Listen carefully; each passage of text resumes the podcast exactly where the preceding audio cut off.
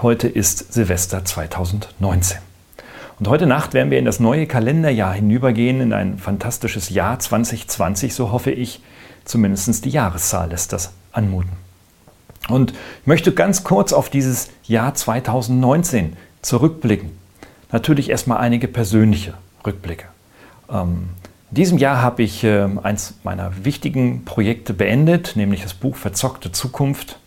Und dieses Buch ist im April, Ende März, Anfang April erschienen und hat sich in diesem Jahr sehr gut verkauft. Aber nicht nur der Verkauf ist mir wichtig, weil in diesem Buch steht ja auch eine wichtige Botschaft drin, nämlich, dass wir in unserem Bildungssystem, in unserem Gesellschaftssystem so einiges ändern müssen, damit wir eben unsere jungen Menschen nicht verzocken. Ambivalent erscheinen dabei ähm, Beobachtungen wie Fridays for Future und insbesondere auch jetzt vor Weihnachten eine Sonderbeilage in der Zeit, die sich mit der sogenannten Generation Z, also über die die ich auch in diesem Buch beschrieben habe, sehr positiv äußert. Und ja, natürlich ist es so, dass ich auch auf die jungen Menschen zähle. Ich arbeite mit ihnen nun ja als Hochschulprofessor täglich zusammen. Ähm, und auf der anderen Seite aber auch erlebe, Mensch, da läuft doch so einiges verkehrt. Und das habe ich in diesem Buch zusammengefasst und führt so langsam, aber stetig zu einem Diskurs über die Generation Z, und ich hoffe, dass das auch in dem nächsten Jahr oder in den nächsten Jahren weitergeht. Ja, dann habe ich noch zwei weitere Bücher verfasst. Einmal ähm, das kurz vor Weihnachten erschienen ist. Digital Überleben heißt es. Ein fantastisches Buch, wie ich finde. Deswegen fantastisch, weil es nicht nur über 16 äh, kritische Essays über die Digitalisierung zusammengefasst hat, sondern weil es ein Kooperationsprojekt zwischen zwei Unternehmen, mit denen ich sehr gerne zusammenarbeite, der Methoch 2 und dem, der Suchdialog ähm, in Mannheim und in Heidelberg entstanden ist. Und nicht nur das, sondern meine Studierenden haben gemeinsam mit mir und mit diesen beiden Unternehmen das Layout und den Satz dieses Buches gemacht.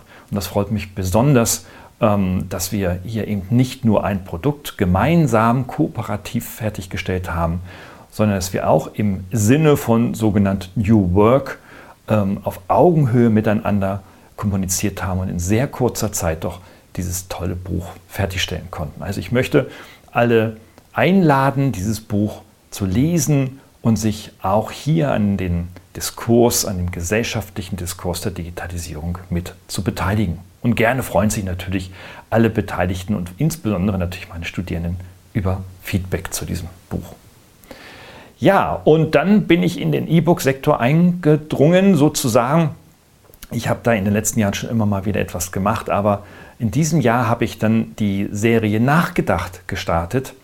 Ähm, das erste Buch raus aus der ähm, Gemeinwohl- oder Wohlfühlökonomie und äh, habe in diesem Buch insbesondere in 20 Seiten kurz dargestellt, was die Digitalisierung mit einem Großteil unserer Menschen macht, nämlich sie auf das Sofa zu pressen, anstatt sie von dem Sofa herunterzuholen und Zukunft zu gestalten.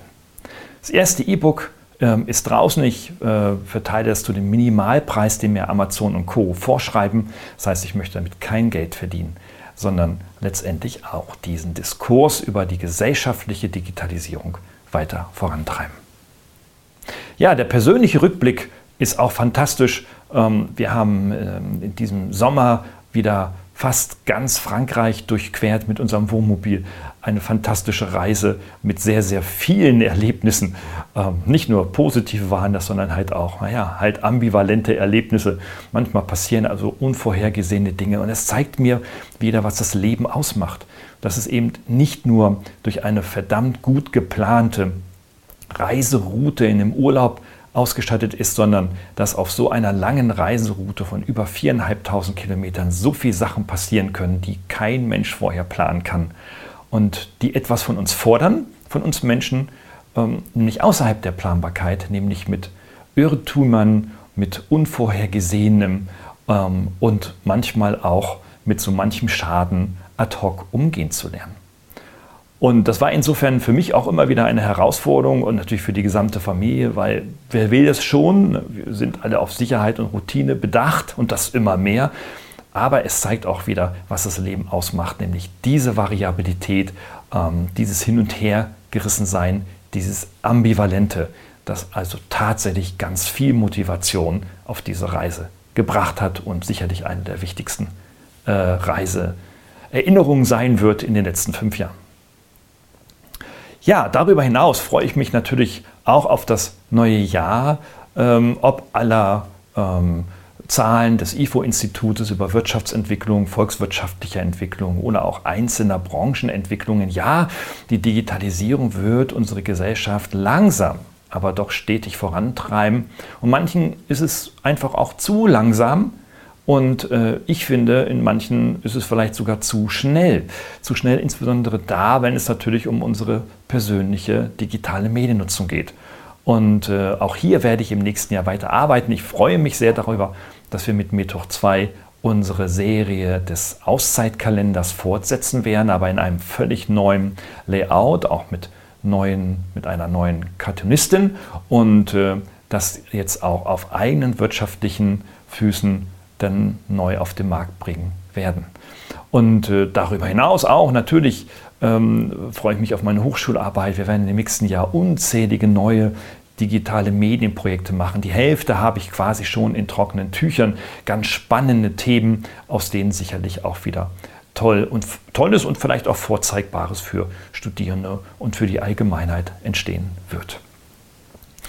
Ja, für das neue Jahr nimmt man sich ja so manchen Vorsatz vor.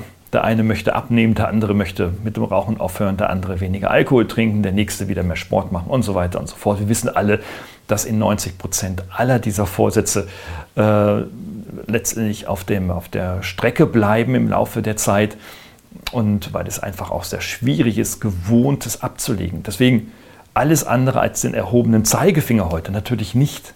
Ich habe aber per Zufall kurz vor Weihnachten ähm, eine, einen interessanten Satz bzw. ein interessantes ja, Gedicht ist es in dem Sinne nicht, aber ähm, ein Essay gefunden von Monika Mintner.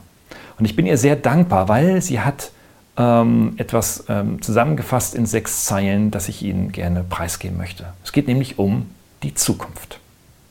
Und jetzt, wo die Zukunft noch leer steht, wie ein weißes, unbeschriebenes Blatt, auf dem Weg sein und einen Anfang finden und mit Zuversicht, ohne Großes zu verlangen, aber demütig und mutig ins Unberührte fallen.